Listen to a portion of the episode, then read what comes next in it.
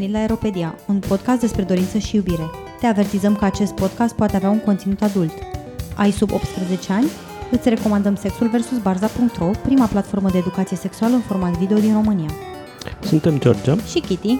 iar în acest episod vom vom aborda o temă destul de importantă, zic eu, în care mă simt un pic cam... uh, um, În plus, da, în plus, în plus. Pe, pentru, pentru prima oară, George nu va avea foarte multe de zis în Uh, acest... În schimb, voi, uh, voi asculta. Uh, Vom vorbi despre maternitate, despre taburile și realitățile condiției de mamă, plecând uh, de la un uh, spectacol de teatru dans, care nouă ne-a plăcut foarte mult și le avem... Absolut superb. Și le avem ca invitate pe cele două protagoniste ale spectacolului, Ioana Rusu și Alice Monica Marinescu. Uh, Alice fiind de altfel și autoarea uh, textului și a piesei. Uh, vă mulțumim că ați răspuns invitației noastre. Mulțumim Uh, și noi pentru invitație. Uh, cele două s- invitate sunt uh, ambele actrițe și feministe. Spectacolul, într-adevăr, este, este magnific. George nu mi-a dat absolut niciun fel de trigger warning, mi-a, mi-a dat un link așa și a zis, hai să ne uităm la ăsta și nu mi-a zis așa și eu ca mamă am și triggerit pe locuri pentru că este un spectacol care abordează foarte, mi se pare mie, foarte direct și sincer niște chestii care foarte rar sunt verbalizate când vine vorba de maternitate, de ce înseamnă să ai un copil, de așteptările care se pun în cârca ta și se creează în clipa în care ai un copil. Și da, deci George, urât din partea ta să nu zici și mie, măcar să-mi pregătești șervețelele lângă mine și a fost nevoie de multe șervețele pe alocuri. Dar foarte Uh, frumos. Noi, din păcate, am văzut spectacolul online, nu am avut ocazia să-l vedem și live și o să ne povestească Monica de ce el merită văzut și live, mai ales că e un pic diferit de versiunea online și înțeleg că se va mai juca, deci nu ascultați episodul numai despre ceva care a fost, ci e și un îndemn ca să-l vânați atunci când Și când la apare. final, evident, o să, o să aflăm unde se joacă și când să-l urmărească oamenii și unde să-l găsească ca să, să poată veni să, să-l vizioneze. Până la situația de criză din pandemie în care ați fost nevoiți să filmați spectacolul, cum s-a născut ideea lui? De unde nevoia de a vorbi pe scenă despre realitățile astea? Pă, a fost un proces uh, destul de îndelungat, aș spune chiar de ani de zile, adică pentru mine a devenit uh, rapid o preocupare după ce am devenit mamă, uh, care sunt de fapt miturile din jurul maternității versus realitățile maternității. Am avut și multe așteptări, cred, uh, nerealiste, dar așteptări care sunt uh, încurajate de buna reputație a maternității, așa că, nu știu, împlinirea, armonia, adică maternitatea e pictată în uh, culori pastelate cu multe inimioare și mulți norișori roz și cumva da, eu uh, recunosc, nu am fost pregătită pentru greu, adică am, uh, am avut toate șansele să minimizez greu, adică nici măcar m, mama, propria mea mamă nu mi-a zis uh, cât e de greu, adică poate și pentru că și mama avea așa o, ve- o viziune mai uh, idealizată, pentru că totul a fost de mult și pentru că a avut cu totul altă structură de sprijin decât am avut eu. Dar cumva, uh, da, am avut așteptări foarte mari și șocul a fost pe măsură, adică m-am gândit că va fi foarte ușor să muncesc, m-am gândit că va exista foarte multă implicare din partea comunității, a prietenilor, a colegilor, adică cumva am crezut că lumea va primi cu brațele deschise acest copil. Am și, îmi și spuneam, eu nu fac un copil pentru mine, eu aduc un copil lumii. Adică Iar lumea îl va primi cu brațele, brațele da, deschise. da, da, adică m-am gândit că e o experiență mișto și pentru cei care nu își doresc copii, că au șansa de a interacționa cu un copil fără toate responsabilitățile. Adică am crezut că totul va fi mult mai lin și uh, de fapt a fost cu totul diferit, a fost greu și să muncesc, mi-am pierdut prieteni și asta am văzut că e comun, că foarte multe mame spun că de fapt pierd prieteni după ce apare copilul. Uh, am simțit această prăpastie de care vorbesc și în piesă între părinți și nepărinți. Deci mi se părea că e o prăpastie, nu că oamenii nu, nu parcă nu ne mai întâlnim, nu, nu avem, nu avem niciun pod pe care să ne întâlnim. Și din multe da. cauze, adică înțeleg că sunt o mulțime de cauze sistemice pentru asta, dar uh, emoțional a fost foarte dureros, am avut și, uh, nu știu, contextul relației mele a fost dificil, adică au fost multe, multe uh, șocuri și de aici s-a, a început preocuparea, nevoia, Primul pas a fost că am scris un articol pentru revista Cutra despre maternitate care se numește O presiune și opresiune, despre presiunea de a face copii. După aia am fost invitată la un podcast, adică așa cu pași mici am început să vorbesc despre asta. Scriam aproape compulsiv statusuri pe Facebook despre uh, myth-busting legate de maternitate și am văzut că există mereu un răspuns și un interes foarte mare, că sunt multe mame care zic da, da, multe femei, chiar și nemame, și da, cam în anul de dinainte de pandemie, în 2019, când, uh, mă rog, aveam și multe nemulțumiri profesionale, a fost așa momentul în care și colegii de-ai mei din uh, din stagiunea de teatru politic m-au încurajat să, să fac o piesă. Adică au zis, bă, dar de ce nu faci tu un spectacol despre asta? De ce nu... Dacă mm. tot uh, ești uh, supărată pe cum e să fii mamă, ești supărată și pe cum e să fii femeie în artă, de ce nu... Hai, fă-o, chiar poți să faci. N-aveam încredere în mine deloc, dar uh, cu încurajările astea din jur, pentru care sunt foarte recunoscătoare, am zis, hai să fac. Și am scris aplicația, am câștigat Cam așa. Nu, da, e, chiar, e chiar superb și sincer partea aia cred că a fost partea cu care am rezonat absolut cel mai mult, faptul că pierzi oameni și oameni care se declară așa declarativ, vor să vie pe lângă copil, vai, o să fiu ca a doua mamă, o să fiu Mătușile ca... da, lui, da, o să uh-huh. creștem împreună. Sure. Da. Și se evaporă mai repede decât la dușul meu, știi? Și asta, asta și pentru mine a fost un șoc și vreau să zic că mi se pare că și pentru mine, pentru că eu cumva am avut contact, eu am lucrat ca de dacă înainte să am copil uh-huh. și eu am avut contact cu realitățile astea, adică eram perfect conștientă, eu inclusiv m-am dus în, uh, pentru că e foarte frumos, mi se pare ilustrat în spectacol partea asta de naștere naturală și romantizarea nașterii naturale. Uh-huh. Eu n-am avut chestia asta, adică eu am știut din prima cezariană, lăsați-mă dracu în pace, eu m-am dus direct la birou ginecologului și am zis cezariană.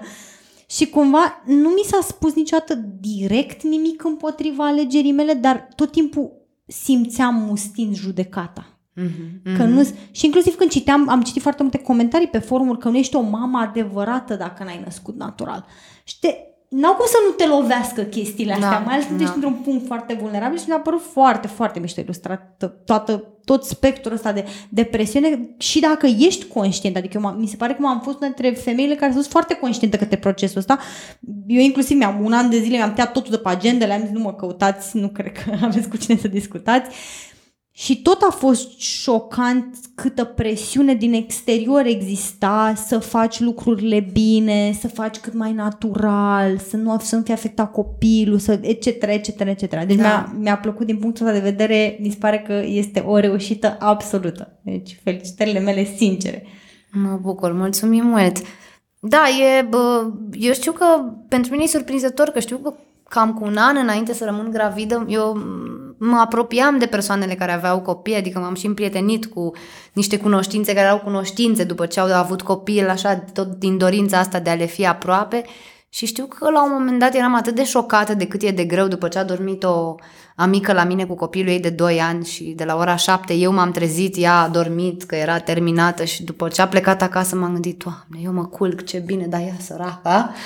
Și știu că aveam momente de astea de ce bine că n-am copil, că nu cred că sunt pregătită, dar cumva mi se pare că în momentul în care ți se întâmplă sau iei decizie, ai senzația că ceva o să fie diferit, că, adică eu știam, aveam cumva niște da. inserturi că poate să fie foarte greu, dar mi se părea că eu... Păi maternitatea e atât de minunată, nu? Uh, da, menirea, da, da. menirea femeii este să nască cu toate ghilimele de rigoare.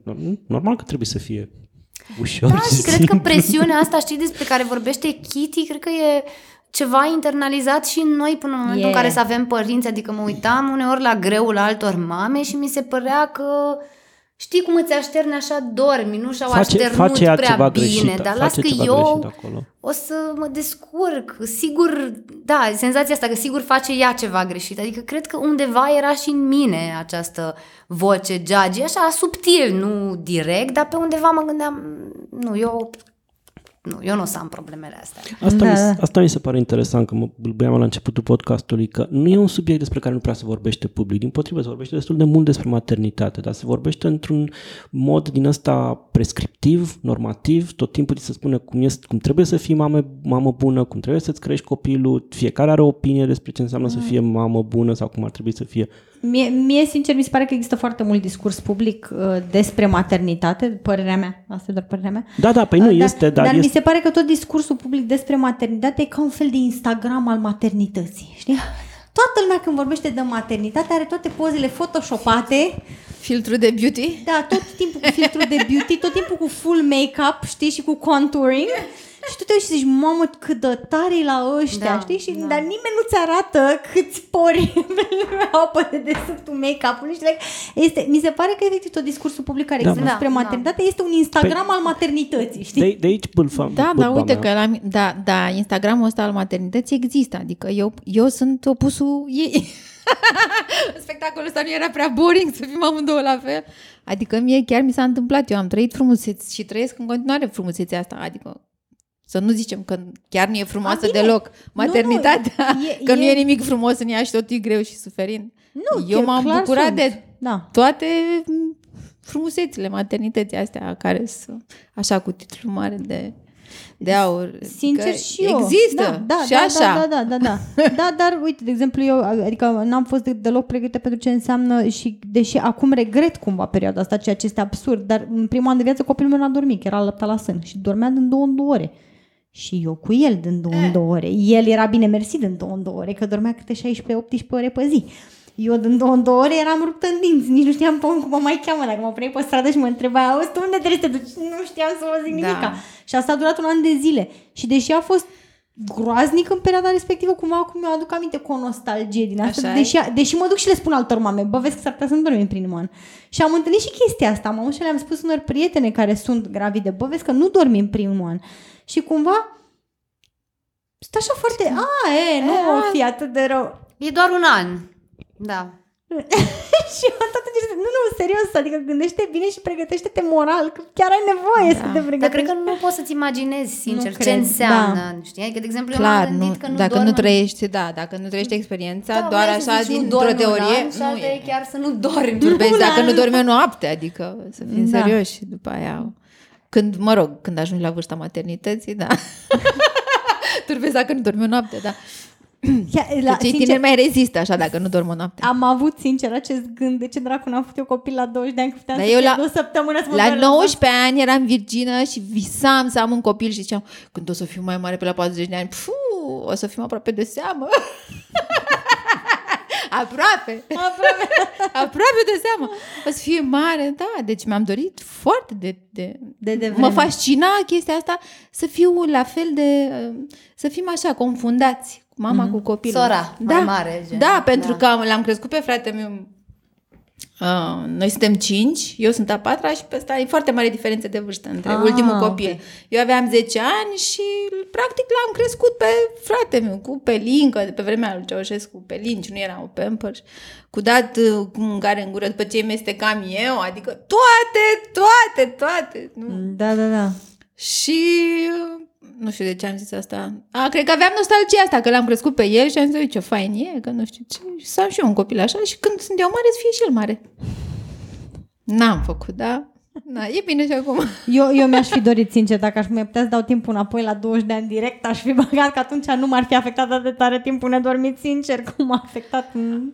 Da, la nu 30. știu, cred că poate să te afecteze altele. Eu de multe ori Da. m-am gândit că, băi, dacă m-a prins la 26, 27, mm. aveam 27, 28 de ani, așa, m-a, m-a, m-a luat așa pe sus, mă gândeam că poate dacă îl făceam și mai tânără, cu maturitatea mea emoțională, nu știu exact cum, cum aș fi făcut față, dar cred că la capitolul ăsta al energiei poate să fie diferit. Că Un ai atu, mai multă, da. di- ai Singur- mai multă energie. Cred că pur ăsta e și singurul simplu. atu al tinereții, dar dacă îl faci cât de tânără se poate, să zicem, cred că e aiurea că te frustrezi de niște uh, Etape experiențe, și etape experiențe. pe care nu le mai poți recupera. Așa, Mm. cu energia la 30 și încolo, mm, cât de cât.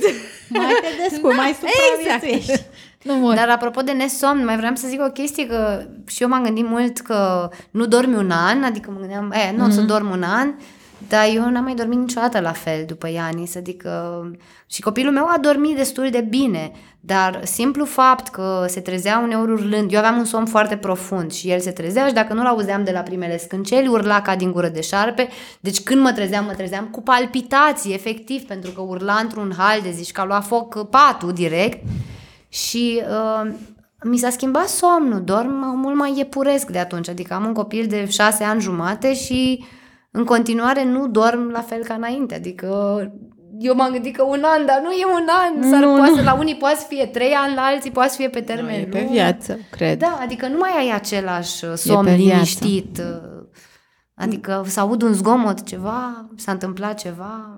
Da, știi că era poanta asta. Lași copiii la bunici și te duci la mare, în sfârșit, singură pe plajă și auzi un mami și te întorci imediat. Da, da, da. Care, zice- care țipă, mă? Mami! Toți copiii au vocea la fel, deci e ceva dovedit, probat, trăit. E bună. Care, care au fost pentru voi? Adică înțeleg că pentru, uh, pentru tine experiența maternității a fost totuși, încorporează foarte multe chestii care sunt foarte pozitive. Pozitive, da. Îi sunt curioasă pentru amândouă. Ca, cum a fost experiența maternității care a stat la baza spectacolului și cum v-ați regăsit voi în spectacol, în pielea acestor personaje? Eu ți-am zis, eu sunt uh, în completarea acestei povești. Povestea de bază este a ei și eu sunt aia gică contra, care să-i facă în ciudă. gică contra, că totuși na, trebuie să fie un contrapunct în piesă. Experiența este a ei și facem haz de necaz într-un fel, pentru că empatizez și am spus și nu odată că empatizez cu, cu povestea ei și a altor mame care se regăsesc în genul ăsta de uh, poveste. Dar uh, da, există și alb și negru. Nu știu, cred că ar fi mai interesant să povestească ea, că de la ea a pornit povestea. Da, cât, cât din spectacol e experiența ta personală, cât e experiența celor din jurul tău, pentru că Păi, Suna- suna într-un fel cunoscut la ce aud la- 90% poate, nu știu, nici nu, n-am, n-am făcut un calcul, dar uh, da, aș zice așa că înspre 90%, nu știu, adică e foarte mult, uh, adică e mm, descrierea sarcinii, a nașterii, sunt uh, chiar experiențele mele așa cum au fost ele, multe elemente din relația cu partenerul, sunt uh, tot bazate pe experiențele mele, dar sunt și multe inserturi așa din experiențele altor femei, dar mai degrabă inserturi, nu știu, e un, e un, un, un capitol în piesă care e despre rețeaua de suport, care de fapt e foarte abuzivă și toată lumea te critică și, și acolo era combinat, adică aveam un moment în care ziceam bunicule nevește, soacra te pălmuiește, de exemplu. Nu mi s-a întâmplat mie asta, slavă cerului, dar uh, aveam o prietenă care a ajuns în punctul ăla în care să fie pălmuită de soacra ei. Adică diferite, sunt diferite, da, sunt așa inserții din uh, experiențele mm-hmm. mamelor din jurul meu și sau inclusiv la uh, nu știu, cântecul uh, tătaților implicați și autoritari se... a fost aia, mi-ar plăcea să fiu un tată implicat. Da, da, da, asta se bazează și pe bă, experiențele altor prietene cu parteneri foarte implicați care au devenit foarte autoritari și dominanți și au început să le interzică să-i dea copilului sirop, nu-l speli cu șampon, adică și-au luat un rol din ăsta în care să le învețe pe ele cum trebuie să aibă grijă de copil, mm-hmm. adică sunt, sunt, sunt combinate cumva experiențele, dar mai mult, da, așa, pe, pe inserții, adică în mare m-am uh, inspirat din uh, ce am trăit eu. Da. că spuneai de mama ta, mama ta a văzut spectacolul? Da, l-a văzut online. Offline nu l-a văzut încă, din păcate. Și cum mi s-a părut? Foarte trist și deprimant. Așa mi-a spus. Da, tu lucrând, sau mă rog, având propria experiența maternității, nu neapărat lucrând la spectacol, dar având propria experiența maternității, ai în, avut senzația că o înțelegi altfel pe mama ta? Da, categoric. Categoric, da. Adică în anumite privințe am înțeles-o. Um, nu pot să zic că sunt de acord cu tipul de parenting pe care l-a practicat ea, dar am înțeles uh, foarte bine cum poți să ajungi la o anumită limită și cum se simte când ești la limita aia. Mama, noi suntem trei, deci mama a fost mamă de trei Și mi-amintesc că la un moment dat spunea, nu mai suport să aud mama, mama, mama, mama, dar nu știu, adică știu că la un dat era așa, ce vreți pentru orice, mama, adică era, avea niște momente din astea de exasperare și uh, le-am înțeles, adică am înțeles cum, uh, cum, cum ajungea în punctul ăla. Um, da, cred că am înțeles-o mai bine din multe puncte de vedere, absolut. Nu știu ce, ce nu am înțeles sau ce, ce cred că e greu, dar asta e așa un conflict între generații, mi se pare, între generațiile noastre. N-am înțeles uh, cum putea să aibă și conștiința împăcată cu anumite lucruri. Adică eu uh, mă stresez mult mai mult sau sunt mult mai tentată să mă învinovățesc sau să mă gândesc de cinci ori dacă am făcut bine, dacă nu l-am certat prea tare, dacă în situația XYZ am fost corectă față de copilul meu, care e nevoia și nu înțeleg foarte, adică nu, nu înțeleg, nu, nu înțeleg emoțional, rațional înțeleg, emoțional nu înțeleg cum în generația lor puteau să facă tot felul de lucruri, nu știu, aproape inconștiente față de copii și să doarmă liniștiți noaptea, că am făcut bine. Apropo Suntem de, părinți buni. Apropo de Instagram, nu crezi că un rol îl joacă și excesul de comunicare din ziua de astăzi în care experiența ta și interacțiunea ta cu, nu știu, maternitatea ta poate să fie comparată cu a altora pe care o vezi afișată în social media, în care se comunică mult mai mult despre modele de parenting, adică ai mei născut în perioada comunistă, mei nu știau nimic, adică mama ce văzuse și ea de la mama ei și mai spunea soacra ei, bunica. Da, da, da. Și da, cumva da. cam astea erau modelele. Modelele erau din comunitatea respectivă și exista un fel de a face lucrurile cum se făcea. Da. Dar în condițiile în care, nu știu, statul te tăra la serviciu imediat și te forța să faci copii, cum era în perioada comunistă, nu cred că mai aveai spațiu să chestionezi ceva. Pe când mă gândesc. Și Da, categoric, dar cred că nu exista oglinda asta uh-huh. a societății, categoric, care, mă rog, ține de social media cu siguranță și cred că ține și de faptul că s-au schimbat metodele de parenting sau, adică, nu știu, violența nu mai e atât de normalizată cum era atunci. Din ce în ce mai mult și asta cred că e și un lucru sau e bun. chestionată cel puțin dacă nu e... Da, că ea da, se întâmplă da. în continuare, dar... Se întâmplă, dar nu mai e normalizat, asta da. spun. Deci nu mai e ceva, bă, nu mai e chiar, bătaia nu mai e ruptă din rai, uh, adică se mai întâmplă, probabil că mai, si, sunt oameni care mai cred asta, dar nu mai e atât de simplu să spui asta casual într-o discuție, cum era atunci. Um, și cred că și copiii în ziua de astăzi nu mai sunt văzuți cum erau când eram noi copii ca niște, nu știu, cetățeni de categoria a doua, ca niște animăluțe pe lângă casă, adică realmente simt că erau, copilul avea cu totul alt statut decât îl are în ziua de astăzi și atunci, da, cu siguranță din cauza asta, sau mă rog, în contextul ăsta era mai ușor să nu, să nu-și pună probleme.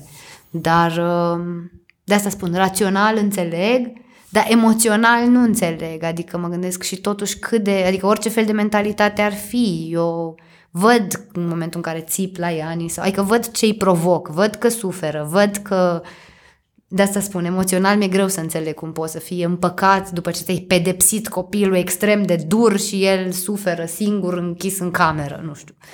Da, eu nu, eu cel mai mult am fiul are trei ani și jumătate în curând și Mulțumesc, da. Și cel mai mult am rezistat, la un moment dat am ridicat tonul la el și după care m-am învinovățit, tem, trei luni de zile am vorbit în terapie despre cum am ridicat tonul la film. N-am țipat efectiv la el, am ridicat tonul că efectiv nu mai puteam, eram... Da, da, da, da, da, da. A avut o după amiază asta în care n-am, n-a dormit și dacă nu doarme este, n-ai cu ce să te mai înțelegi, totul e nu, totul se... Nu, da. nu, nu, nu, nu, așa.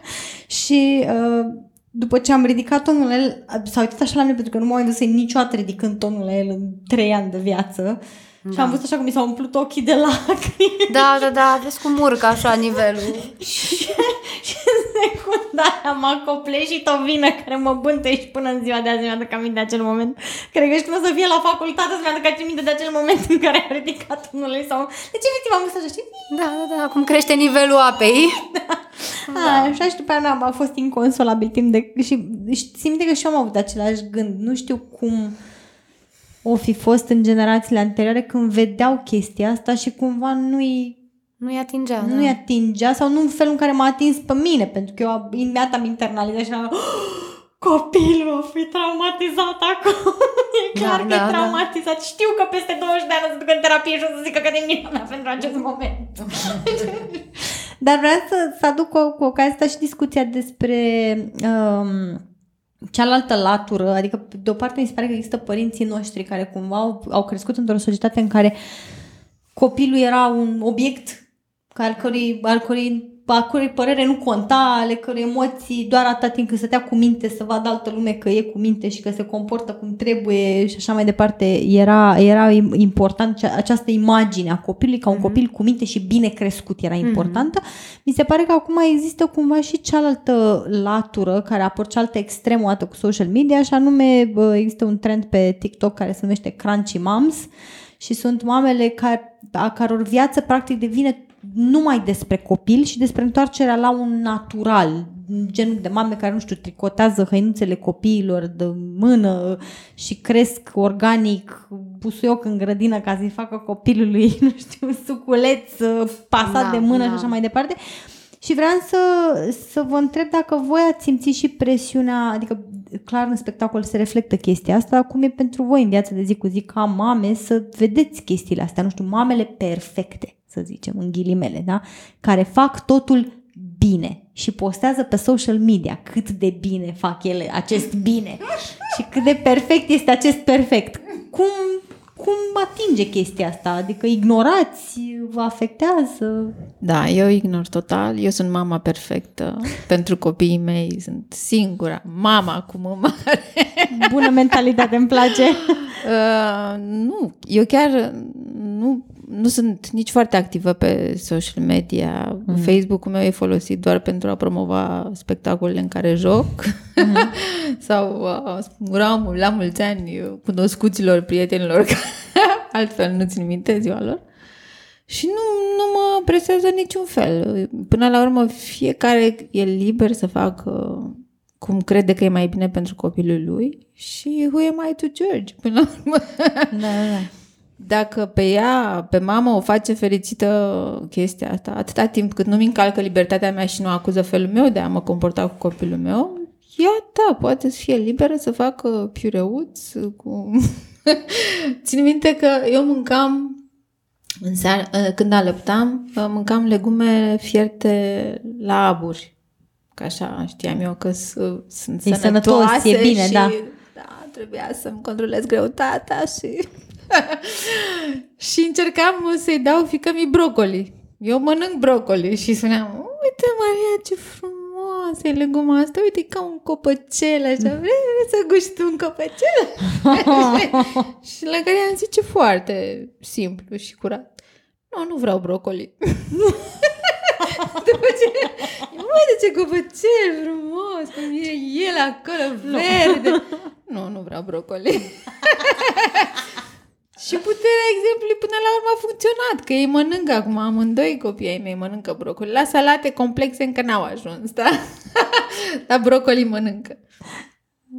Uh, Deci eu nu simt presiunea, rezumând uh-huh. discuția, nu simt presiunea celor mame. Am uh, o rudă chiar, o rudă prin asociere, care uh, e vegană. Mama uh-huh. e vegană și are o fată de un an pe care o iubesc foarte mult. Emma o cheamă. Aproape e finuța mea. e din alt cult religios, de asta zic că e aproape finuța mea, pentru că e n-au nași. Da, o iubesc foarte mult și da, fata e vegană, adică na, mm-hmm. suge în continuare lapte matern, Da. dar uh, nimic de regn animal n-a mâncat și nici nu o să mănânce vreodată, pentru că mama ei așa s-a născut. Eu sunt uh, pentecostal de ziua șaptea, Aha. nu mănâncă carne niciodată în viața lor și iată că se poate. Și, dar nu, fata scrie acum o carte de rețete pentru copii vegani și așa mai departe. Are un uh, vlog, blog, cum se cheamă, pe Da, da. Instagram, e urmărită, lumea mm. urmărește, o întreabă rețete. Ce tare. E felul ei de a fi. Ea așa a fost întotdeauna. Nu pot să spun că s-a dat după o noua modă sau că vrea să facă ceva contra celorlalte. Mhm. E pur și simplu felul ei de a fi. Da. Da, eu cred că aici e foarte important dacă, adică în ce f- în ce măsură aceste crunchy moms uh, practică un, un tip de propagandă care într-un fel implică că alte moduri sunt greșite. Mm-hmm. Um, și eu am avut așa un pic uh, experiența asta, adică am avut o cunoștință care, mă rog, era printre puținele din jurul meu care aveau copii deja și care era în direcția asta cu naturismul și naturalismul și alăptat foarte îndelungat și um, am simțit o presiune, adică am simțit în discuții când ziceam că pf, copilul plânge foarte mult și mie mi-a scăzut lactația și cred că poate ar fi bine să suplimentez și îmi zicea trebuie să reziști, nu, nu, nu, nu, nu, nu, o să treacă, nu, nu. Adică în momentul în care persoane care au diverse credințe încep să-ți spună și ție că trebuie să faci ceva, cred că se schimbă cu totul față de, uite, eu am făcut, dacă ar spune eu am făcut, eu am alăptat până la trei ani jumate, dar dacă nu mai poți, dă acolo, face bine pentru tine. Mm-hmm. Adică când se duc în zona asta de sfaturi, când încep sfaturile, da. S-a, s-a terminat, s-a cam terminat povestea și da, eu am simțit uh, presiunea asta în mod special în această relație și în rest, da, urmărind uh, da, urmărind și care era discursul online, mergând la niște cursuri pentru părinți care erau organizate chiar la spitalul Filantropia, se făceau aceste cursuri de puericultură, ceva, și asistentele de acolo vorbeau despre alăptare, deci a fost această situație, este foarte amuzantă, în care o asistentă la acest curs ne dădea exemplu cum ea are doi copii. Primul a alăptat două luni și al doilea a alăptat doi ani. Și despre primul copil doar că nu zicea că ești tâmpit, e bolnăvicios, dinți proști, totul prost, deci da, era complet defect bietul copil ăsta pe care a răptat 2 ani. Măi, n-are nicio problemă, dantură, e sănătos, e zdravă, învață mai bine la școală. Deci doar, adică, da, da, da, adică ne, ne, ne-a prezentat lucrurile în care mai că nu zicea că primul copil n-ai, n-ai ce face cu e el. Bun, e, vai de cap, e rebut, da, da. nu mai ai ce face Am alăptat o lună jumate, ce să mai faci cu el? Adică am avut și tipul ăsta de experiență în care, na, era într-un spital de stat un curs pentru...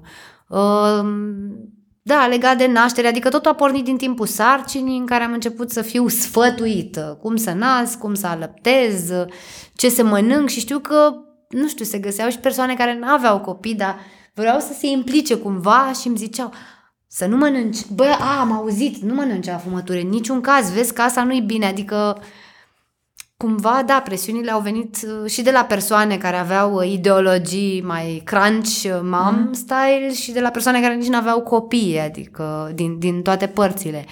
Iar cu social media, da, cred că e important și cui dai follow și unfollow, adică nu, eu n-am, n-am, n-am urmărit prea mult atunci, am început mai târziu, dar am devenit foarte selectiv. Nu, nu ești pe grupurile de mame? Sunt pe tot felul de grupuri, era un clinica de alăptare, schimbăm nașterea, tot felul de grupuri din astea și nu le-am, n-am ieșit de tot, nu știu de ce exact, nu le-am părăsit așa cu totul, dar am dat cumva snuz, ascunde, haide, adică am zis nu mai, nu mai vreau să-mi apară, nu mai vreau să știu, am, le-am am blocat așa accesul informației dincolo înspre mine sau le-am mai, m-am mai, am mai urmărit pentru amuzament, să văd așa cum mai e câte o femeie disperată că, nu știu, nu mai poate să alăpteze și cum sar toate și zic că trebuie sau discuții din astea despre cum se simt unele femei judecate și altele zic, noi avem 5 ani jumate și we keep, we keep going, alăptăm în cont... Adică tot felul de... Le-am, am, am, am mai păstrat așa pentru studiu, pur și simplu. Dar uh, nu, nu, mă țin, uh, mă țin departe și... Dar cred că au potențial să afecteze foarte multe femei. Adică la un moment dat am făcut o colectă de scrisori în pregătirea spectacolului, am invitat mamele să-mi scrie și știu că era această scrisoare adorabilă cu o mamă care povestea cum stătea pe grupuri de mame și avea un copil de câteva luni și a venit seara târziu soțul ei acasă și a avut acest breakdown și a început să plângă și a zis mă uit pe grupurile astea și citesc cum mamele le fac copiilor piureuțe, nu știu ce, cu tapioca și eu nici măcar nu știu ce înseamnă tapioca. Genial! Da, și îmi povestea acest episod în scrisoare, așa, cu, cu colapsul ei psihic din primele luni pe astfel de subiecte, așa.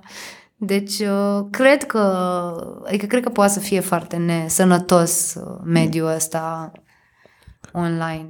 Bine, eu cumva avusesem, înainte de a avea copilul, avusesem contact fiind de dacă și cu, cu mame și cu mediul ăsta al mamelor și după aia am, am și lucrat o perioadă pe un forum de mame. Și deja știam care e discursul și da, l-am întâlnit și eu foarte mult la persoane apropiate de mine care îmi ziceau, a, cum tu îi dai, tu vaccinezi copilul, dar trebuie să folosești tu leiuri esențiale. Și eram like, uh... Da, uleiuri esențiale ca să protejezi copiii. Așa Da, și sună, inclusiv... un pic, sună un pic peorativ când zici mame, grupuri de mame și nu, eu am, in- nu, eu l-am adus în discuție și nu vreau să-l aduc uh, neapărat în sensul ăsta, dar am senzația că, apropo de întrebarea lui Kitty, că spunea ea că... Dar oricum e o chestie foarte sexistă acolo. Da. Adică e o chestie foarte sexistă. Eu râdeam pentru că la un moment dat uh, uh, fostul meu soț a încercat să intre pe un grup de mame și nu i-au permis să intre pe grupul de mame pentru că nu e mamă și mi-a zis nu poți tu să intri cu contul tău și uite, intru eu, adică nu te deranjează pe tine cu nimic, doar să pot și eu să văd ce e acolo, că el săracul căuta niște rețete pentru copil. și nu, când am văzut că e bărbat, imediat, adică nu e... Soțul tău fiind un soț implicat, nu? Si, da, Tată implicat.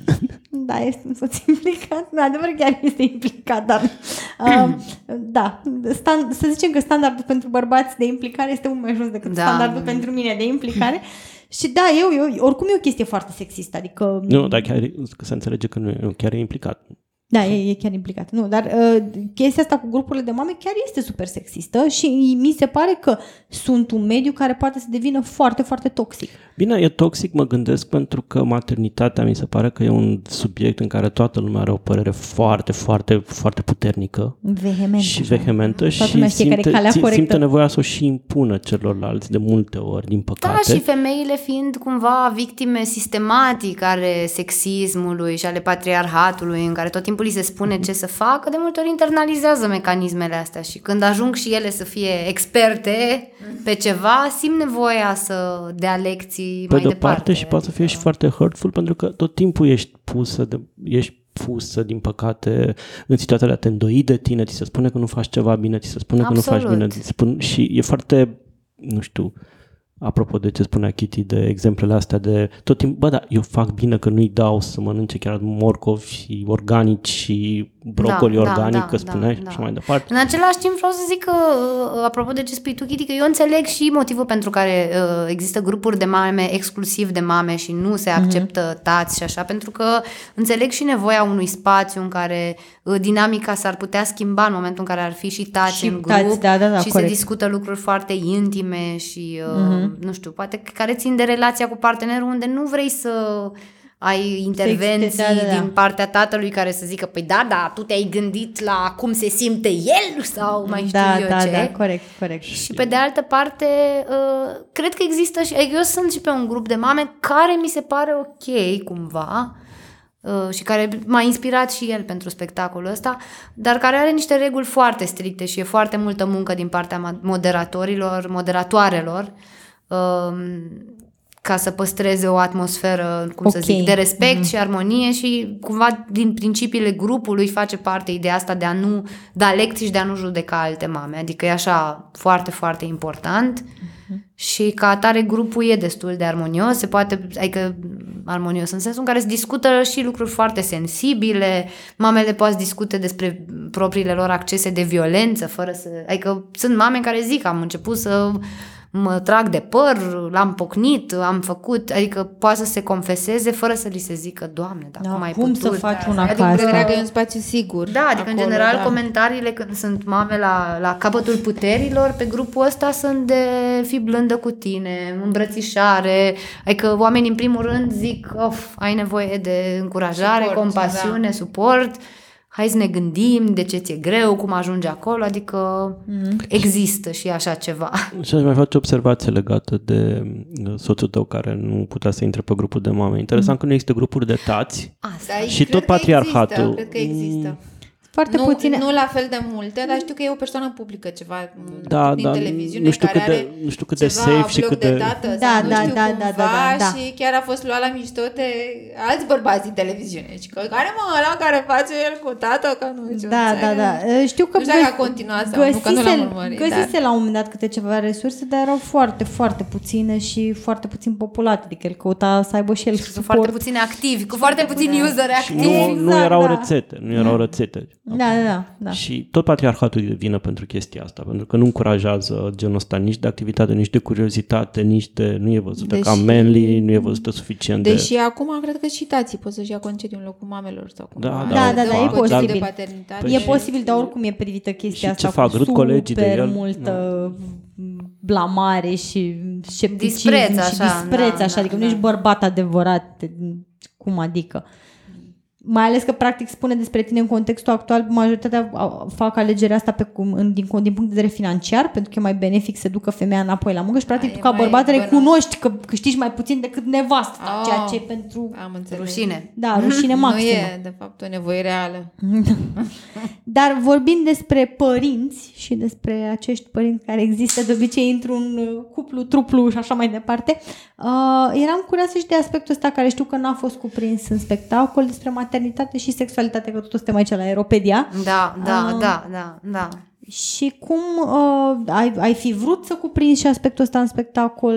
De ce nu a apărut el? Sau pur și simplu n-a, n-a mai fost timp? Ar fi Da, un da, da, spectacol aș mult fi prea vrut lung. și m-am gândit, dar m-am gândit foarte târziu la asta cumva. Uh, el nu a apărut, cred, pentru că pornind foarte mult de la experiențele mele uh, și eu fiind foarte copleșită când am scris textul, m-am hotărât să încep să scriu, erau atât de multe lucruri care veneau peste mine și atâtea drafturi și am scris în atâtea părți, atâtea gânduri, că pur și simplu nu s-au adunat toate, uh, adică cred că sexualitatea era așa încă un subiect căruia ar fi trebuit să-i dedic un întreg capitol și nu am mai uh, avut spațiu pentru asta și nu, cred că pentru mine nu a fost ceva atât de fundamental, adică nu m-a afectat atât de fundamental, adică m-a afectat în sarcină, de exemplu, cum corpul femeii mi se pare că devine așa complet uh, uh, desexualizat, așa că nu, adică ai, ok, ai poate ideea asta de MILF sau ceva din zona porno,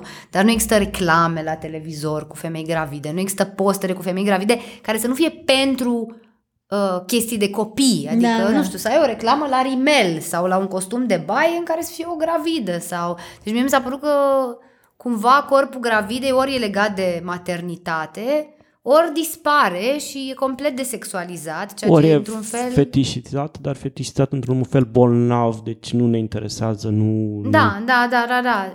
Și am simțit că nu... Adică, pe de-o parte, a fost și o eliberare. Mi-amintesc că în sarcină am început eu să umblu neepilată, să mă simt așa foarte liberă să mă expun fără nicio jenă, pentru că oricum nu se mai uită nimeni la mine și se uită doar la burtă, dacă se uită. Pe de altă parte, mi s-a părut foarte frustrant pentru că mă gândeam, băi, dar eu sunt o ființă sexuală și nu mă mai simt reprezentată nicăieri, nu mă mai regăsesc nicăieri, adică nu a, există imaginea asta a gravidei, există doar imaginea gravidei cel mult cu pamper și la sub braț sau, dar nu există imaginea gravidei la un party, la o piscină, la o reclamă, la un cocktail, la barnam, la, adică legat de alte contexte. Mhm. Și știu că asta a fost așa un, un, un gând. Pe de altă parte, pentru mine, adică eu în sarcină am avut un super drive sexual, deci eram, doamne, aș făcut sex aproape non-stop, adică a fost ceva atât de pozitiv că nu l-am simțit, n-am simțit că e ceva ce, despre care trebuie să vorbesc în spectacol. Doamne, cât chef aveam de sex! Deși e mișto, adică îmi pare, mi se pare că, băi, dar măcar o replică acolo, să fi zis, trapuc de acolo sunt la toată gravidă, suferința. plâng, dar mamă ce chef am de sex, adică mă gândesc, sincer, mă... Da, da, da, da. Și eu. Nu, dar asta la, în sarcină, deci în sarcină și asta chiar m-am gândit de multe ori. Zic, bă, poate ar trebui să bag o replică măcar de, măcar uh, asta funcționează. Iar uh, după sarcină, din nou, la mine nu s-au schimbat foarte multe și cred că poate și pentru că eram într-o relație foarte proaspăt, adică eram de puțin timp cu partenerul meu când am rămas gravidă, deci cumva eram încă curioasă, aveam toți hormonii ăia de relație nouă, care n-au dispărut după sarcină, adică în sarcină era chiar thrilling, așa că pot să fac sex fără niciun risc, că nu mai rămân gravidă, că sunt deja! Ha-ha!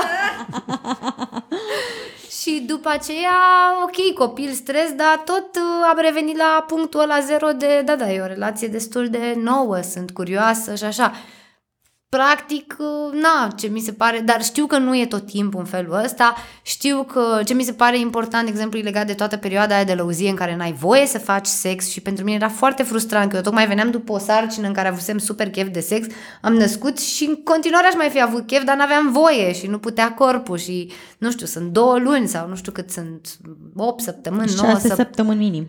Deci minim 6 săptămâni, chiar 9 săptămâni. Depinde cum naști. Dacă Depinde- faci depinde, da. cezariană, mai, mai mult, cred că nu mai știu cât. Nu, nu poți. După șase, tot șase săptămâni Șase recomandarea. Da, da, da, da, da. Deci știu că mi s-a zis ceva 6-9 săptămâni, nu știu, știu că mi s-a părut enorm. Și după aia, da, mi se pare că intervin alte lucruri, cum ar fi epuizarea, timpul, dar, uh, din nou, știi, în situația mea, dorința, cheful exista, știi? Și dacă lucrurile s-au degradat pe parcurs, s-au degradat și din cauza că relația s-a degradat, s-au degradat din mai multe cauze. Uh, nu știu cum interferează cu alăptatul, din nou, eu am alăptat câteva luni, uh, deci a, a fost o etapă care a trecut repede și n-am simțit așa că... Dar am auzit că, nu știu, că poate să scadă libido alăptarea, că, nu știu, femei care alăptează până la 2-3 ani nu mai fac sex sau fac o dată pe an sau... Adică e un subiect foarte important pe care ar fi trebuit și să-l documentez. De fapt, cred că asta e, ca să vorbesc onest despre el. Nu, Despre el, da, da, da. nu puteam să vorbesc doar din experiența mea de, e, a fost ok.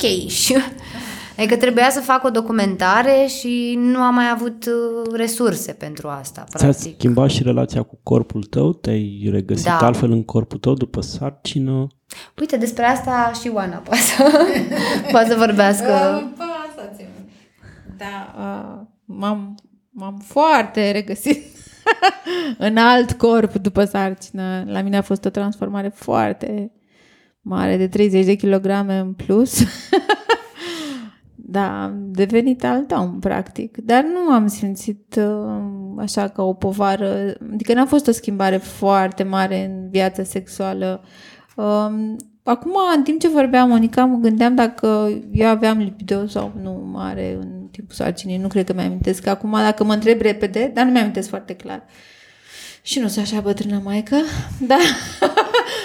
Uh, Acum, dacă mă întreb, cred că aveam uh, cumva reținerea asta că e un copil acolo înăuntru și cumva să-l protejez. Deci, cred că nu aveam foarte mare chef în sarcină, tocmai din cauza asta. Cel puțin când sarcina era din ce în ce mai mare, clar, nu.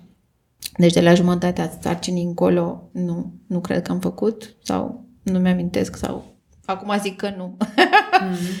După aia am alăptat, eu am făcut cezariană la ambii copii, fiindcă așa s-a întâmplat, nu că mi-am dorit. Eu chiar mi-am dorit să nasc natural, să văd eu cum iese copilul din mine, dar n-am trăit fericirea asta. Și da, schimbarea a fost mare, fiindcă am rămas cu foarte multe kilograme în plus. Din fericire, partenerul meu a rămas lângă mine, e în continuare lângă mine și nu m-a... El nu m-a făcut să mă simt în, nu știu, în alt fel sau cumva, dar nu mai aveam eu plăcerea asta să mă privesc sau să ne privesc în timp ce facem chestia asta, nu știu. Și atunci a început lupta asta oribilă cu kilogramele, care continuă până în ziua de azi, cred că rămâne forever and ever. Dar uh, relația pe parcurs, așa cumva, a fost piperată. Și, Na, că cu doi copii în casă, cum mai... E mai tentant totuși, cumva, știi? Când, decât când ne-am dat seama de diferență când lăsam copiii vara, îi lăsăm la bunici, la ea, știi? Și free willy, faci ce vrei, nu știu ce. Mm, Când îți copii acasă, totuși pare că e mai piperată situația. Păi e chestia interzisă, știi, mai e restrâns, Exact. e restrânsă Exact. ca posibilități și atunci Da. devine mult mai Da. tentantă și mai dulce. Da, în perioada în care copiii sunt la bunici, îmi redescoper vocea, ne reobișnuim să facem să facem dragoste cu fond sonor și când sunt copii acasă, totul se reduce la o, E pe o șoaptă. tăcere, O da, șoaptă. pe mute, exact, vibrații. Șt, taci. Da. Uh, ce să zic, nu vreau să merg în continuare că devin plictisitoare, că știi, îți pare aia, zic, da, mă, bine la tine, e bine, călătași în gură. Da, lasă, uite, la asta, la partea asta cu corpul, adică experiențele noastre sunt complementare, mi se pare, cumva. Da, eu pentru m-am tine... chinuit foarte mult și m-a frustrat mult, știi, nu neapărat uh, din cauza relației cu partenerul, cât din cauza relației cu profesia pe care o practic, știi? Pentru că de la rolurile, eu înainte să rămân gravidă, am jucat în cabaret rol principal, dar vedetă de cabaret, cu pantaloni scurți, cu rochii mulate, cu dans, cu super sex appeal. Și dintr-o dată, din super sex appeal-ul Oana Rusu, am devenit mama cu 80 de kilograme. Deci aveam 80 de kilograme la 1,63 cât am eu înălțime. Eram un butoi din cap. Adică eu născusem de câteva luni și lumea mă întreba, trebuie să nașteți? Deci așa rămăsesem într-un... Eram deformată, efectiv. Am rămas cu foarte multe kilograme, am și alăptat un an de zile și n-am făcut nimic să slăbesc, un an de zile, după care, dă aleargă, nu mânca, fă-te Și ți se dădeau alte aerobic. propuneri de roluri, nu? Și am, de, am ajuns de la sex appeal, da, mulțumesc, am ajuns la Doica, mama, bunica. What? La 32 de ani, adică stai puțin, că nu mai am totuși până la Doica, mama, bunica. Și te distribui în rolul ăsta doar dacă îmi promis că nu slăbești. Nu, mulțumesc. Deci pe cuvânt, așa mi s-a spus. Deci am nevoie să rămâi așa grasă, e perfect așa. Nu, nu, nu, mulțumesc. Chiar nu trebuie. Și am slăbit după al doilea copil și se dă casting pentru un muzical. Și mă cheamă la casting. Și mă duc, intru cu spatele și nu m-a recunoscut regizorul cu care am mai lucrat, mă cunoștea. Mă întorc și mă vede slabă și mă recunoaște. Abia după ce mă întorc, zic, ce ai făcut? Ai slăbit? Da, eu fericită. Am reușit, am făcut-o. Păi te voiam pentru rolul ăla. Care ea e, rolul ăla era mai rubensiană, fata. Aha, nu sunt mai sunt eu. Nu, mai gata, am slăbit. Și n-am luat rolul, jur. Deci nu m-a luat. Pentru rolul ăla trebuia să fie o fată mai plinuță. Că așa cerea rolul. Nu mai eram eu. Dar am avut multe frustrări din astea. Pe rol, pe meserie, pe relație nu. Că totul, da, s-a înțeles în relație asta. Ei a primat, a contat copilul să fiu sănătoasă în primul rând. Știi, copilul am alăptat, tot ok, înțelegere. Nu. Da, pe meserie am turbat. Și a început asta din facultate, a început asta cu slăbitul. Foarte bine, domnișoara Rusu, dar atenție, că încep să te cam îngrași puțin. Și trece Oana pe urzici, corcodușe, tot ce e verde și frumos, da. aleargă, pungi pe tine. Vai, dar ce-ați slăbit, sunteți un model pentru oh. studentele din facultatea noastră. Deci parcă asta conta, adică pe, pe da. cuvânt. Și atunci a rămas. Eu care până în anul 4 de facultate N-am ținut o dietă, în viața mea aveam 65 de kg, cu mult mai mult decât am terminat, știi? N-aveam nicio problemă, n-aveam, chiar n-am făcut sport.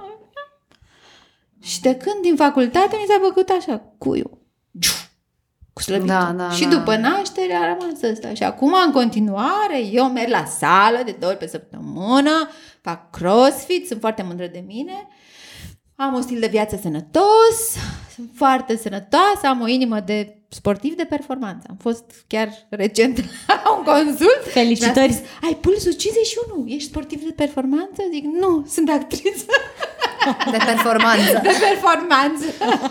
da. Da, uite, eu nu am avut partea asta. Adică la mine fix asta măcar nu, nu, nu a fost deloc o grijă, corpul. Mm-hmm. Adică eu după naștere am slăbit în trei luni, nu știu, eram mai slabă decât am fost în viața vieții mele. Deci arătam ca în clasa șasea, nu știu, mă, m-am scurs cu totul și nu...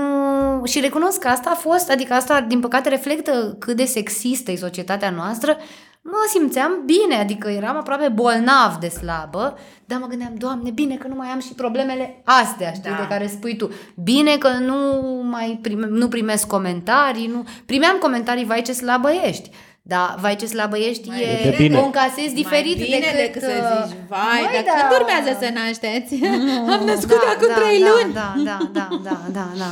Adică nu, n-am avut, uh, n-am avut probleme de tipul ăsta cu corpul și cumva, da, și mie mi se părea, zic, bă, dar uite ce șmecher e corpul meu, arde tot, rapid, suplu și cred că m-a făcut să mă simt și mai puternică e totuși experiența asta în nașterii. Adică sănătatea a început să fie mult mai importantă decât cum arăt. Adică eram foarte slabă, dar nu făceam niciun efort în sensul ăsta. Am slăbit pur și simplu pentru că aveam atâtea alte preocupări și eram atât de copleșită încât mâncam mult prea puțin pentru cât de mult consumam și uh, în același timp eram mult mai recunoscătoare că, băi, corpul meu totuși a dus un copil la Uh-huh.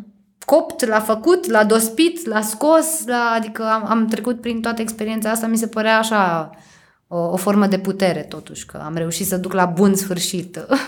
Da, eu nu știu, pentru mine a fost, adică experiența sexualității în sarcină a fost destul de dificilă, pentru că am avut o sarcină destul de grea, mi-a fost rău în continuu, adică eu tot așteptam, așteptam, știți cum, Fericire și da, euforie. da, toată lumea zicea, băi, că, că mamele gravide care glow, they're glowing. Exact, și era exact, like, unde strălucirea. dracu e mai fucking glowing, că dacă nu mă durea stomacul, deci nu, am avut Strălucesc vreun pic? am avut gastrită și ulcer toată sarcina, Aoleu. da, așa, dureri de spate din, de, pentru că am, am uh, toate, uh, toate încheieturile mele sunt hiperflexibile și așa că am început durerile de spate din luna a cincea, mi s-a schimbat așa, dar de alea de nu puteam ridica din pat, adică mă ridicam 5 minute ca să spăl o farfurie și pe am și mă așezam înapoi pe la orizontală pe canapea, că atâta aveam în mine.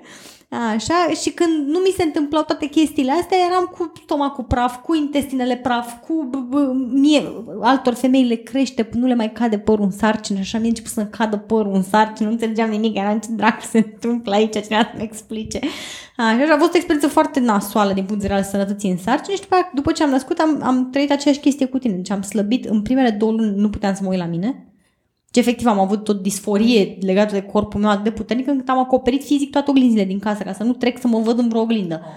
Da, deci chiar nu, nu, nu suportam să mă văd, nu recunoșteam cine e persoana asta din oglindă. Mi-era, și culmea, nu trăisem asta înainte să nasc. Mm-hmm. Adică cât eram gravidă, eram la fel de plinuță. Da. Aceleași formele aveam, dar acum nu mă deranja în niciun fel. Eram super ok, că da, mă, mă simțeam chiar sexy pe cât de rău mi era Da. și abia putea să mă țin pe picioare. Da, Așa? da, da. Dar în clipa în care am născut ceva, nu știu, s-a făcut un declic și efectiv nu mă mai puteam uita la mine. Mi-era fizic, mi se făcea grață dacă îmi vedeam corpul. Mi se părea că e oribil, că e o chestie asta de, deformată mă simțeam. Și pe aia am slăbit, am intrat la apă ca tine. După trei luni am ajuns la mai s- ca în liceu. Da, da. Și, și am, am observat exact acest standard de frumusețe din societate pentru că mă simțeam atât de bine. Eram nemâncată, eram nedormită, eram vai de curul meu, dar arătam brici, nene. Da, brici. da, da, da, da. Așa, și mi-am dat seama cât de, cât de toxică și de nasoală e chestia asta și după aia, după ce am încetat alăptarea, am început să iau un kilograme. Serios? Da. Și acum, asta este, eu mă alătur ție acum, cu, da, și acum am obsesia asta, deși ș- n-am nicio problemă din punctul ăsta de vedere, partenerul meu de viață este foarte mulțumit de formele mele, nu mi-a, e chiar încântat. Cred că dacă ar prefera chiar să mai pun câteva kilograme, cred că ar face plăcere. Eu nu, nu mă recunosc pe mine, mă uit la mine și like, te rog eu ceva să se întâmple, să scap, dar nu pot. Așa și experiența, și experiența asta sexualității a fost foarte ciudată, pentru că în sarcine pe cât de rău mi era, pe atât de uh, empowered mă simțeam. Și mă, am și o poveste drăguță pe care George o știe, că m-am dus în, uh, este un uh, club în Berlin, Kit Kat Club, care este un club care e și de sex. Chiar în Kit Da. Kat Club se întâmplă acțiunea din cabaret, în care ziceam că jucam Ah, înainte să rămân nice, gravidă. Nice, nice, Kit Kat nice. Club, da. Așa. Ei, eu am fost acolo gravidă în 8 luni. Și da, și toată lumea era foarte uimită că nu mai văzut niciodată o femeie gravidă care să umble pe un sex club. și m-am simțit foarte empowered și foarte bine și după aia, după ce am născut, am, nu știu, a fost foarte overwhelming experiența. Îmi doream foarte mult să am parte de sexualitate, dar nu era timpul, nu aveam spațiu mental, nu, nu puteam să mă regăsesc pe mine. Mă rog, a fost și o perioadă foarte tumultoasă pentru mine în viața personală și a fost o chestie super ciudată și a fost greu să-mi reintru într-un ritm al meu și Da, să mă re- da. re-recunosc pe mine ca ființă sexuală, dar trebuie să menționez că a fost o chestie foarte bună în sarcină. Eu atât de încântată am fost când nu se mai uitau bărbații la mine pe stradă. Da, asta vreau să zic. Că aveai Nimeni. povestea aceea cu uh, catcalling-ul, cum Da. te-a strigat cineva și când a văzut Da, Dar a a încercat unul să, să mă agațe pe stradă și după aia s-a uitat la burtă și a, oh, oh, și a plecat mai departe și am zis, ce bine, sunt în paradis, asta Da, este da, viața da, adevărată. da, da. Să poți să mergi pe unde vrei tu, când vrei tu, la ce oră vrei tu, nimeni nu se uita după mine, nimeni n-avea nimic să-mi zică, nimeni nu încerca să mă scoată la o cafea, era atât de bine, da, atât de bine. Da, da, da, da. Asta zic că și pentru mine a fost ambivalent, adică pe de-o parte era foarte mișto, dar pe de altă parte Da, stai, eu sunt aș mai fi încă vrut aici. și o privire, măcar când am și eu chef să flirtez sau așa, să se uite totuși cineva să-mi zâmbească un pic, să-mi clipească din gene, adică nu sunt o dar sunt- lepră acum că am o burtă. Da, și mi se adică- zâmbea la cât un bărbat și se uita la mine și îl vedeai că îi fuge Da, privirea da, la stânga, da, la dreapta, da, să da, scape, da, să fugă, da, să... da, da, și, în, da, și în relația cu partenerii tăi, Kitty, știu că a fost uh, adică libidoul tău și uh, interesul tău pentru sex din perioada sarcinii nu, a, nu s-a reflectat într-un interes similar, nu? Din partea partenerilor. Adică, nu mă prinde întrebare. Păi, nu, apropo și de ce spunea, ce spunea și Ioana de uh, faptul că, nu știu, partenerii se temeau că o să nu poată Ah, face da, ceva, da, da, da, copilul, da, au, că... f- au fost foarte multe și chestii de genul ăsta, adică eu mi-aș fi dorit să fac sex, să am parte de activitate sexuală și to- mi se părea că foarte mulți, eu, am, eu fiind și poli, aveam mai mulți parteneri și toți erau cumva îngroziți așa de... Aoleu, să da, nu-l sunt- deranjez pe Dar copil. suntem sigur că putem să facem asta și am like, da, citește și tu pe net, toată lumea zice că e ok, am vorbit cu ginecologa, toată lumea m-a asigurat că nu pățește copilul nimica, n-are nicio Da, e treabă. sigură? Dar, dar ești sigură, dar sigur, dar nu știu ce să zic, adică o Da, chestie asta da, da, și da. cumva și asta mă făcea și pe mine, mă băga și pe mine în paranoia după aia. Da. Mă, da, sunt sigură că e bine, adică da, sigur, sigur, Eu auzisem, adică fa- auzisem, am, am o prietenă care a născut înaintea mea, avea copilul născut deja și după un uh, episod din ăsta a avut niște sângerări, s-a dus la spital, și nu știu ce. Și îți dai seama, că după ce am auzit poveștile ei, zic, lasă, lasă, fim noi sănătoși, că după aia avem toată viața. Că Clar a fost și asta un motiv, știi, acum că povestind îmi reamintesc. Dar uite, uitați de episodul ăsta, da, deci da, da, da, da. da. sunt posibile. Da, e, fo- e foarte mult. Eu uh, n-am, n-am avut nicio grijă, cred că aveam puțin de mil fantasy în mine, că mai era și chestia asta și am uitat să spun, e foarte important. Eu n-am țâțe și în sarcină am avut niște țâțe amazing și, din, și cred că și din cauza asta mă simțeam atât de sexy, că aveam și eu sâni pentru prima dată în viață, chiar aveam sâni, s-au dus complet, după, au fost mai mici ca înainte, după ce s-a terminat cu tot, dar în sarcină aveam sâni, aia, mamă, și asta, și asta și după m-a ajutat, apropo de cum îți percepi corpul, că știu că imediat după ce am născut, nu mai aveam, adică burta s-a micșorat repede, mai eram așa, da, dar aveam sâni aia în continuare, mamă, și deci numai cu ochii la ei eram, când mă uitam în oglindă, doar, doar țâțele erau de mine la început cât am alăptat. Știu că îmi trăgeam și tricou pe mine și mă uitam așa, mamă, am sâni.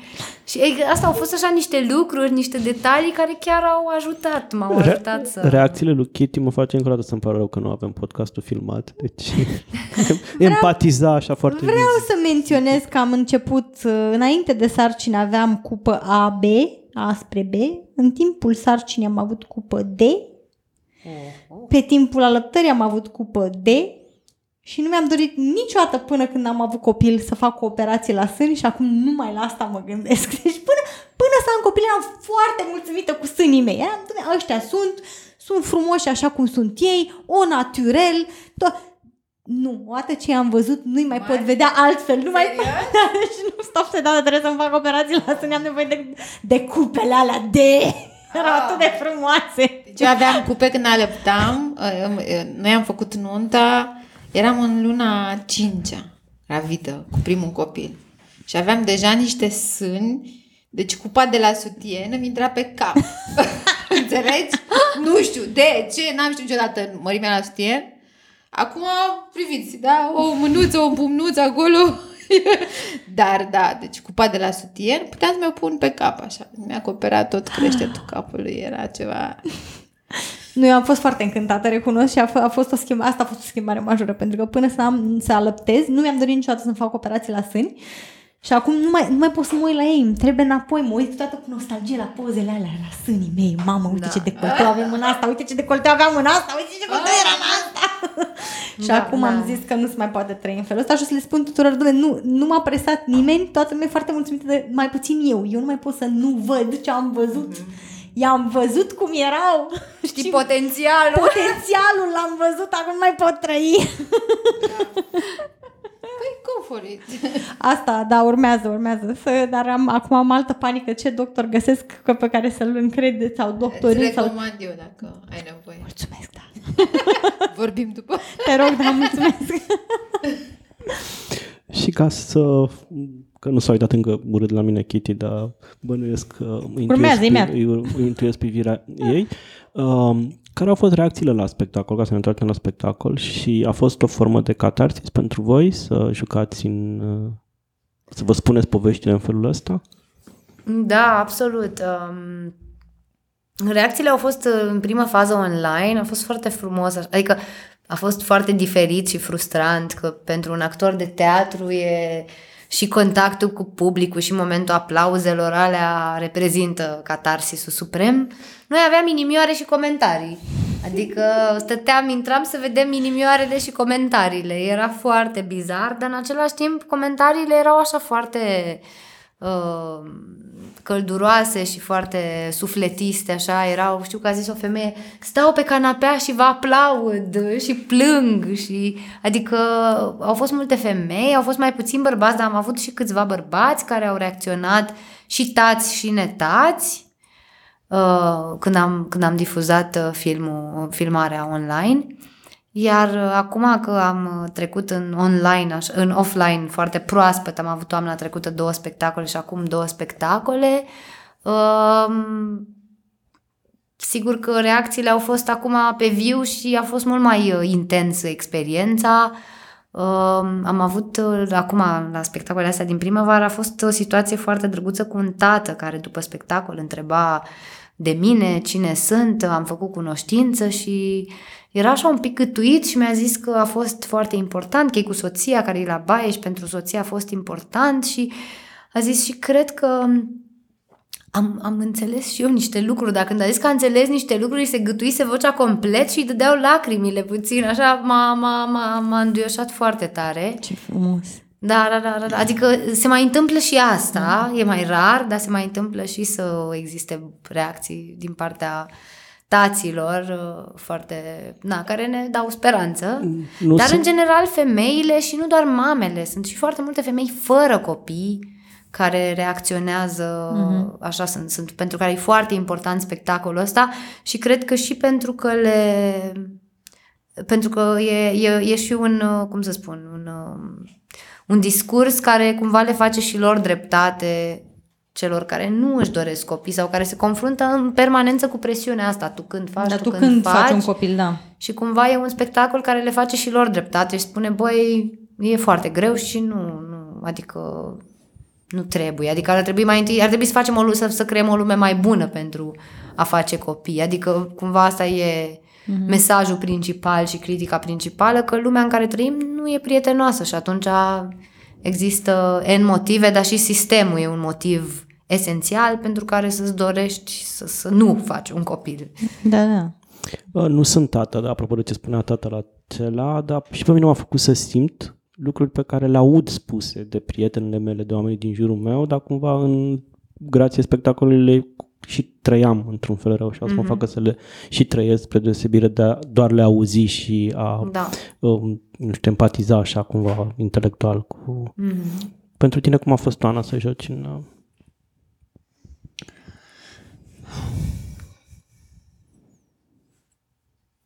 să joc sau cum a fost să joc. Um, relația între mine și Monica a pornit după un spectacol, nu mai știu exact, la CNDB.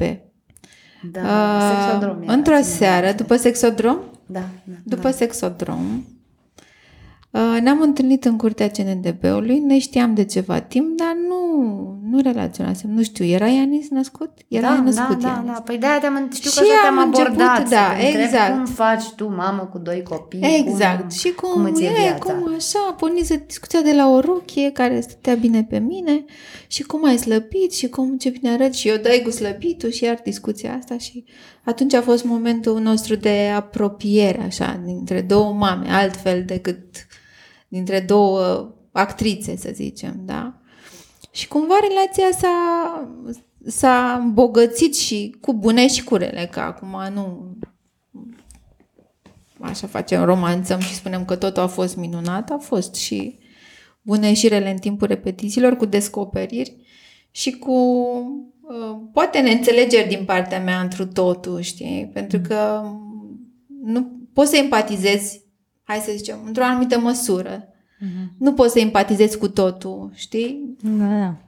Și atunci, cumva, uh, cred că sunt bogățită cu un alt tip de, de înțelegere și de empatie mai, mai aproape de, că aș putea să spun că parcă și eu am trăit ce a trăit ea, știi? Ea, Se schimbă experiența, chiar dacă eu sunt albul din piesă, să zic.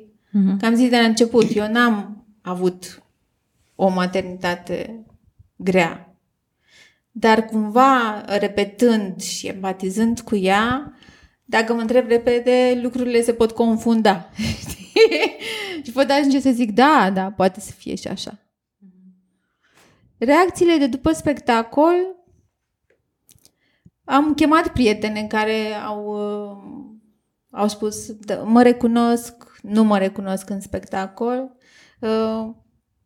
Uh, Multe au zis și că dacă mă chemai când erau copiii mai mici, te omoram. te omoram dacă mă chemai când erau copiii mai mici. Uh, da, e... Face bine la suflet, cumva, Mhm. știi? Și e curajos să te, să te arunci așa în pielea goală, cumva, în fața, cu toate... Și mi se pare curajos din partea ei să se arunce așa, știi? Cu toate... Eu n-aș avea curajul ăsta, recunosc sunt mai uh, zgârcită cu informațiile despre mine, serios. Chiar Da, sunt e mai normal. zgârcită. Da, da. Foarte zgârcită câteodată. Nu, dar e și adevărat. mi se pare un act de curaj, adică E. pentru că repetam la text și spunea, adică îmi povestea exact pe replică ce s-a întâmplat, când s-a întâmplat, cine ce a zis și cum a fost. Și uh, de unde au venit cumva, au fost câteva momente de ceartă în repetiții între mine și ea. Eu tind să improvizez mult pe text. Asta mi-e felul. Mhm. Și Monica zicea, nu, și, iar. Păi, E la fel, iar, și, e ce, nu, și, iar. Știa ea de ce trebuie să spun iar și nu și. Și, băi, deci un actor care improvizează și spune 100 de mii de sinonime pe aceeași idee, rămân pe aceeași idee, dar ți-a schimbat un cuvânt. Nu. E mai poetic, așa sună mai bine dacă... Monica mor. Erai pe experiența ei, e povestea ei și atunci cumva eu trebuie Da. să mă mulez. Da, și sincer, Fix. cred că a fost o pe- dificultate și din faptul că jucam, adică eu intenționez că, asta mai discutam și cu Ana mai devreme și uh, intenționez ca pe termen lung să nu mai joc în spectacol și să mă înlocuiesc cu altcineva, pentru că uh, cred că din cauza că și jucam, cumva mie textul îmi curgea în cap ca o poezie, fiind scris și poetic, el are multe momente de rime și uh, în momentul în care Oana și schimba, eu nefiind detașată să mă uit să văd cum merge între ea și colega ei când improvizează da, tu ele erai acolo. împreună, Mhm. eu eram acolo și mi, mi se rupea uh, filmul, știi? Adică eu eram în textul meu, în poveste, adică era aproape uneori simțeam ca și cum am încurcat eu și ce urmează acum, că eu la mine mie îmi curgea foarte ca o poezie, adică mm. cumva scriindu-l, scriindu-l eu și având și rimele și exact chestiile astea care mi se păreau mie mai poetice și că am stat și am gândit fiecare cuvânt și așa, mm. era foarte dificil fiind și în interior, adică si- pentru că sincer mi-am dat seama că pe măsură ce m-am mai detașat și am dat seama, bă, dar nu e, adică, sigur, poate nu o să sune acolo cum îmi place mie, că e și sau ca și în loc de ca sau... Uh-huh. Dar nu e atât de grav și îmi dau seama că nu e atât de, Dar faptul că pe mine mă faulta și că eu trebuia să fiu acolo pe scenă și să nu mi se vadă pe față, știi, adică simțeam așa o presiune mare cum, cum să mă să nu mă concentrez la munca asta, pentru că aveam cumva două joburi în același timp și cred că asta era foarte, adică cred că asta a fost foarte Stresant, dificil și da. n-am știut în ce mă arunc, adică a fost și la mine o experiență bună de învățare, cum e să și joci și să și regizezi și să și, adică nu, nu cred că Uh, adică am învățat din experiența asta că mai bine nu, adică mai bine, nu știu, adică poate dacă joci și regizezi, ești doar tu singur și atunci faci tu din capul tău, Da. nu știu, te filmezi cu o cameră, dar așa uh, a fost, uh, într-adevăr, mă, mă, aveam mulți paraziți în cap, efectiv. Da, da, da, mi imaginez. Dar, scuze, asta vreau să mai zic, apropo de ce spuneai tu cu discuția aia, prima noastră discuție la CNDB, eu știu că atunci pe mine asta m-a fascinat vorbind cu, cu Oana, că mi-a, mi-a povestit din start cum e cu doi copii și că lucrurile sunt armonioase, dar dacă pornisem de la Roche, a intrat în discuția asta despre corp. Și mă gândeam, eu, mă, uite cum e firar să fie că nicio mamă nu scapă de o problemă, adică ceva. îți e bine emoțional, reușești să gestionezi problemele și ți-o dă la corp, știi, ți-o dă în Da, corp. da, da. N-ai probleme cu corpul și ai, adică atunci știu că mi s-a părut așa fascinantă chestia asta, că bă, nu poți să, să fii bine pe toate planurile sau să te simți bine pe toate planurile și până la urmă nu e vorba doar de faptul că ți s-a schimbat corpul, ci exact cum spunea și Oana de cum percepe societatea Tatea chestia, chestia asta, asta. știi? Că dacă ea putea să primească aceleași roluri și dacă era considerat că e foarte hot, poți să fii în continuare uh, un personaj super sexy care e uh, mai rubensian, poate nu era atât de nu era atât de grav și de frustrant. Adică Mhm. până la urmă tot sexismul ăsta din, din societate Da, și face standardele să- astea standardele. nerealiste, da, da, da. Și Da, standardele nerealiste de frumusețe care se impun asupra femeilor. A, și faptul că oamenii îndrăznesc să te întrebe dacă trebuie să naști, Da. după ce, adică, nu știu, to- toate lucrurile astea contribuie, cred, foarte mult la, na, la tipul ăsta de opresiune cu care ne confruntăm și, da, nu știu, pentru mine a fost la un moment de bonding și un moment în care m-am gândit că ar fi mișto să venim cu energiile și experiențele astea diferite. Ăsta e un insert în text cu am încercat toate dietele din Formula AS, nu, știu, nu cred că Oana a încercat dietele din Formula AS, dar replica aia am băgat-o Da. special pentru... Nu din formula, Pentru dar chiar am dietele. încercat tot ce e pe piață. Știu tot, am încercat pe propria piele, deci chiar știu tot. Și unde poate lumea să vadă spectacolul ăsta, dacă vor să afle cum este În mater. principiu, recomand tuturor să urmărească pagina noastră de Facebook și Instagram, Stagiunea de Teatru Politic, unde Mhm. postăm uh, periodic când avem stagiuni și spectacole. În principiu, este foarte posibil să îl mai jucăm la toamnă, dar nu știm cu exactitate datele și când și cum. În general, la Centrul de Teatru Educațional Replica, îl jucăm în București, dacă vom avea și alte colaborări sau așa, o să anunțăm pe stagiunea de teatru politic și în principiu planificăm, uh, vreau să aplicăm la toamnă, să facem un turneu uh, național și să mergem în mai multe orașe din România și să îl jucăm.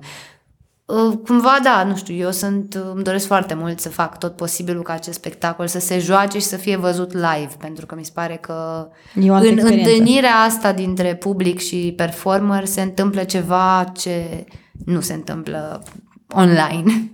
Da. Deci, uh, da, urmăriți-ne pagina și o să anunțăm acolo când îl mai jucăm. Veți găsi oricum toate linkurile în descrierea episodului nostru. Se va ocupa George de, de această muncă, uh, pentru că n-a avut foarte mult de muncit acum în cadrul episodului l-a pus întrebări. Da, dar asta nu înseamnă că nu sunt obosit deja. Că, Păi da, e- standardul ești pentru implicat. bărbați e mult mai... Da, sunt, Ești, am fost, un- am ești fost un pod- implicat în podcast. Ești un podcaster implicat, nu?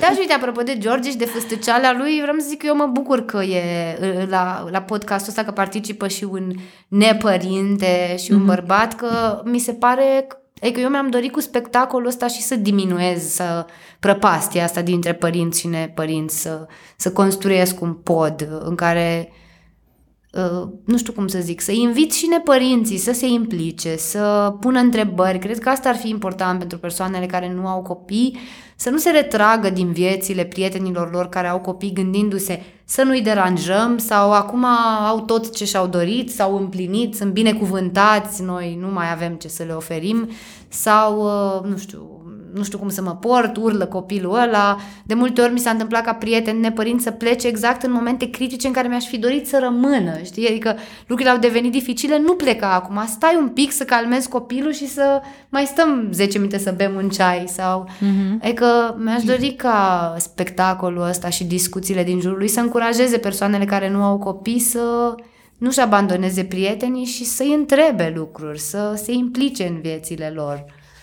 Cât pot, dar să puțin, nu da. se simtă jenați, stânjeniți și nu știu, inclusiv asta, știi, dacă nu ești părinte, îți simți că nu poți să spui, să-ți spui părerile, dar poți să ți le spui, poți să întrebi și să zici, uite, eu m-am gândit că poate, știu că nu sunt părinte, dar oare ar fi aiurea să faci așa sau... Mm-hmm. Adică poate să găsească moduri să... Să, Să fie implicați totuși. să fie implicați și eu am primit un sfat senzațional de la o prietenă care nu avea copii într-un moment critic.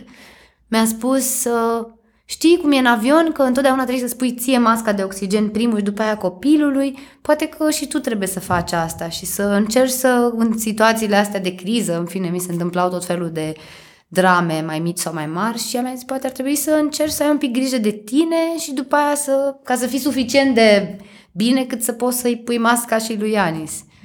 Și mi s-a părut uh, minunat așa, adică o să o țin minte forever, prietena mea care nu avea copii, dar a găsit o analogie și foarte rezonabilă și care n-a pus pe mine încă o presiune.